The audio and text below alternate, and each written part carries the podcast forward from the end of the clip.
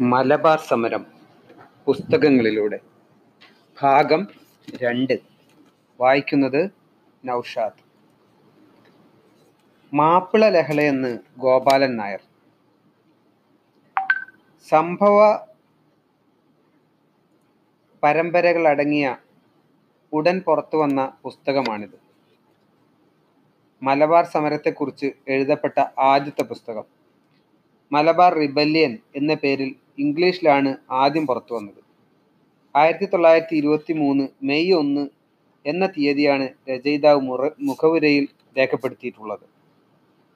മലബാർ എന്ന തലക്കെട്ടിലുള്ള ഒന്നാം അധ്യായം മലബാറിന്റെ ഭൂമിശാസ്ത്രവും ഐതിഹ്യവും വിവരിച്ചുകൊണ്ടാണ് തുടങ്ങുന്നത്. പ്രശ്നബാധിതമായ എല്ലാ താലൂക്കുകളിലെയും ജനസംഖ്യ അടക്കമുള്ള വിവരങ്ങളുമുണ്ട്. തൊള്ളായിരത്തി തൊണ്ണൂറ്റിയാറ് ചതുരശ്ര മൈൽ വിസ്തൃതമായ ഏറനാട്ടിൽ തൊണ്ണൂറ്റിനാല് അംശങ്ങളാണുള്ളത്. നാല് ലക്ഷത്തി ആയിരത്തി ഒരുന്നൂറ്റി ഒന്ന് ജനസംഖ്യയുമുണ്ട്. ഇതിൽ രണ്ട് ലക്ഷത്തി മുപ്പത്തി ഏഴായിരത്തി നാനൂറ്റി രണ്ട് മുസൽമാന്മാരും ഒരു ലക്ഷത്തി അറുപത്തി മൂവായിരത്തി മുന്നൂറ്റി ഇരുപത്തെട്ട് ഹിന്ദുക്കളും മുന്നൂറ്റി എഴുപത്തി ഒന്ന് ക്രിസ്ത്യാനികളുമാണ്. ആദ്യം മതം മാറ്റമായി ചേരമാൻ പെരുമാളുടെ യാത്രയെയും തുടർന്ന് മാലിക് ബിൻ ദിനാറിന്റെ വരവിനെയും പരാമർശിക്കുന്നുണ്ട്. ആ വർഗം അതിവേഗം സഹജ കാരണങ്ങൾ കൊണ്ടും മതപരിവർത്തനത്താലും എണ്ണത്തിൽ പുരോഗമിച്ചു. നിർബന്ധിത മതം മാറ്റം അജ്ഞാതമായിരുന്നു. ഹിന്ദുക്കൾ അക്കാലത്ത് ശക്തരായിരുന്നു.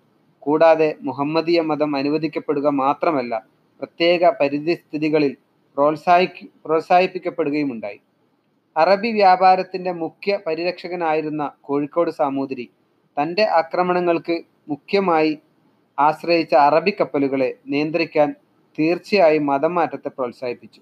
ഓരോ മുക്കുവ കുടുംബത്തിലും ഒന്നോ അതിലധിക അധികമോ പുരുഷന്മാരെ മുഹമ്മദീയനായി വളർത്തണമെന്ന് കൽപ്പിച്ചിരുന്നു.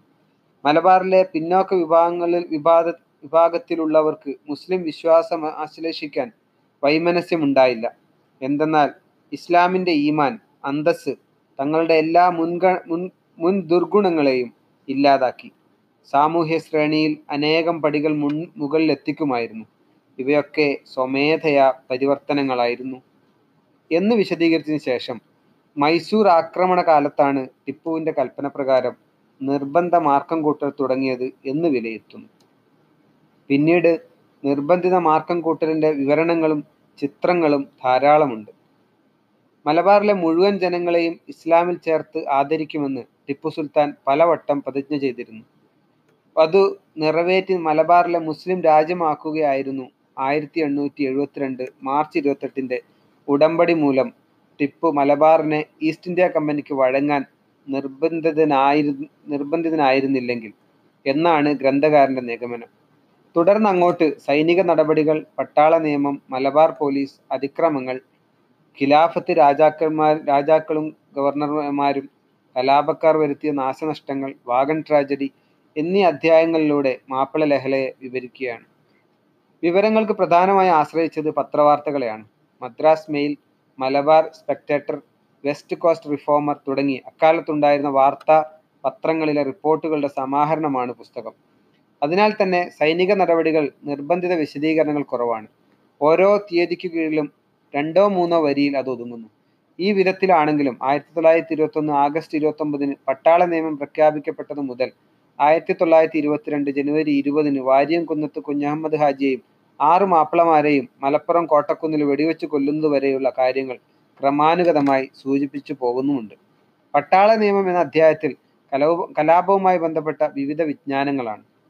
മലബാർ പോലീസ് എന്ന അധ്യായത്തിൽ മാപ്പിളമാരെ അടക്കി നിർത്താൻ നാട്ടുപ്രമാണിമാരുടെ കീഴിൽ നായർ സിൽബന്തിപ്പട രൂപീകരിച്ച് പതിനെട്ടാം നൂറ്റാണ്ടിന്റെ അവസാനത്തോടെ അന്നത്തെ ഓരോ ജില്ലയിലും കളക്ടറുടെ വരുതിയിൽ കുറെ കൂടി ചിട്ടയായ പോലീസ് സേന രൂപീകൃതമായി എന്നു രേഖപ്പെടുത്തുന്നു. പട്ടാള നിയമകാലത്ത് പോലീസിന്റെ പ്രവർത്തനം പത്രങ്ങളിൽ നിശിതമായി വിമർശിക്കപ്പെട്ടു. Prabhakaran Thampan M L C അന്വേഷണം ആവശ്യപ്പെടുക പോലും ഉണ്ടായി.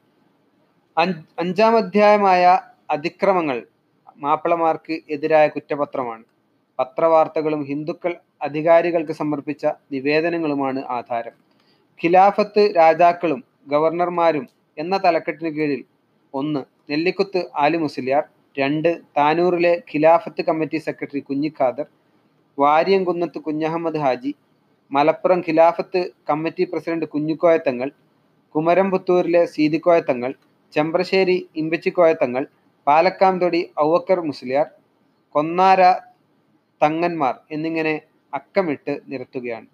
കൊന്നാര മുഹമ്മദ് കോയത്തങ്ങൾ ചെറുകുഞ്ഞിത്തങ്ങൾ ആറ്റക്കോയത്തങ്ങൾ കോയക്കുട്ടിത്തങ്ങൾ പെരുകമണ്ണ കോയത്തങ്ങൾ കോയക്കുട്ടിത്തങ്ങൾ എന്നിവരാണ് കൊന്നാര തങ്ങന്മാർ. ഇവരെ കോഴിക്കോട് താലൂക്കിലെ കലാപത്തിന്റെ കാരണക്കാരായി എടുത്തു കാണിക്കുന്നു.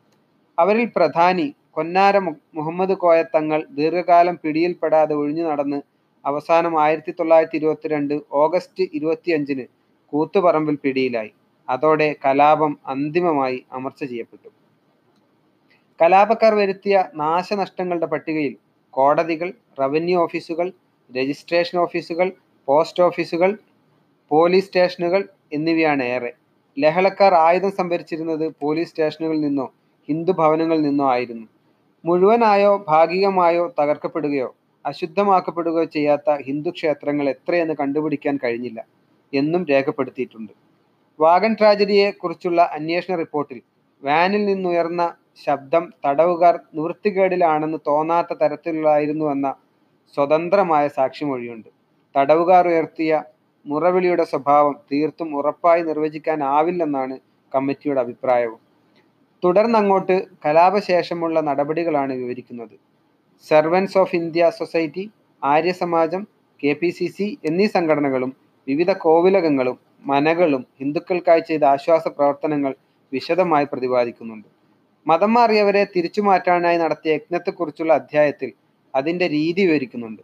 മുസ്ലിം വേഷം ഉപേക്ഷിച്ച് കുളിച്ച് ഹിന്ദു രീതിയിൽ വെളുത്ത വസ്ത്രം ധരിച്ച് ആര്യസമാജം പ്രവർത്തകർ ചൊല്ലിക്കൊടുക്കുന്ന ഗായത്രിയും വൈദിക മന്ത്രവും ഉച്ചരിക്കുക. ഹിന്ദുവായി ഹിന്ദുവായ പുരുഷന്മാർക്ക് കുളിക്കു മുമ്പ് ക്ഷൗരവും ആവശ്യമായിരുന്നു. ഗാന്ധിജിയുടെ കോഴിക്കോട്ടെ പ്രസംഗം ജഡ്ജിമാരുടെ ഓർഡിനൻസ് നിരോധന ഉത്തരവുകൾ ഭരണനിർവഹണ കൗൺസിലുകളിലെ ചർച്ചകൾ എന്നിവ അനുബന്ധമായും ചേർത്തിട്ടുണ്ട്. ആ അർത്ഥത്തിൽ റഫറൻസിന് ഉപകാരപ്പെടുന്ന പുസ്തകമാണിത്. ചേറ്റൂർ കുടുംബാംഗമായ സി ഗോപാലൻ നായർക്ക് ബ്രിട്ടീഷ് അധികാരികൾ ദിവാൻ ബഹദൂർ പട്ടം നൽകിയിട്ടുണ്ട്. ഡെപ്യൂട്ടി കളക്ടറായിരുന്ന അദ്ദേഹം ജോലിയിൽ നിന്ന് വിരമിച്ച് കോഴിക്കോട്ട് വിശ്രമജീവൻ നയിക്കുമ്പോഴാണ് ഖിലാഫത്ത് സമരം അരങ്ങേറുന്നത്. ദൈനംദിന സംഭവങ്ങളെക്കുറിച്ച് വർത്തമാന പത്രങ്ങളിൽ വന്ന വാർത്തകൾ ശേഖരിക്കുകയാണ് ആദ്യം ചെയ്തത്. ഈ ചരിത്രം മൗലികമാണെന്ന നാട്യമൊന്നുമില്ലെന്ന് ആമുഖത്തിൽ വ്യക്തമാക്കുന്നു. ഡെപ്യൂട്ടി കളക്ടർ ആയിരുന്നതിനാൽ കോടതി രേഖകളും ലഭ്യമായി. മാപ്പിളമാർക്കെതിരെ പൂക്കോട്ടൂർ യുദ്ധത്തിന് നേതൃത്വം നൽകിയ ക്യാപ്റ്റൻ മക്കൻ റോയിയെ അഭിനന്ദിച്ചുകൊണ്ടാണ് തുടക്കം. അദ്ദേഹത്തിന്റെ വിജയം ഏറനാളി ഹിന്ദുക്കളെ ഇസ്ലാം മതത്തിലേക്കുള്ള പരിവർത്തനത്തിൽ നിന്ന് രക്ഷിക്കുവാനും കാരണമായി.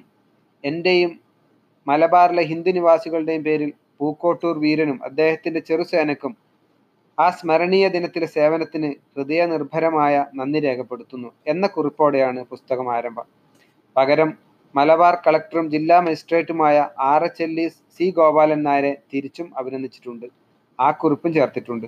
ആയിരത്തി തൊള്ളായിരത്തി ഇരുപത്തി മൂന്നിൽ ഇംഗ്ലീഷിലിറങ്ങിയ പുസ്തകം ഇപ്പോൾ വിവർത്തനം ചെയ്തിട്ടുള്ളത് ആർ എസ് എസിന്റെ സൈദ്ധാന്തികനും ജന്മഭൂമിയുടെ മുൻ എഡിറ്ററുമായ പി നാരായണനാണ്. ഉത്തരേന്ത്യയിൽ നിന്നുള്ള ഒരു സന്നദ്ധ സംഘടനയുടെ ധനസഹായത്തോടെ വെള്ളിനേഴി ആര്യ സമാജമാണ് പ്രസാധനം നിർവഹിച്ചത്. ആമുഖ കുറിപ്പുകളും അനുബന്ധങ്ങളും അടക്കം ഇരുന്നൂറ്റി ഇരുപത്തിയഞ്ച് പേജ്. ഇരുന്നൂറ്റി അമ്പത് രൂപ വില. ഈ ലേഖനം ഇവിടെ അവസാനിക്കുന്നു.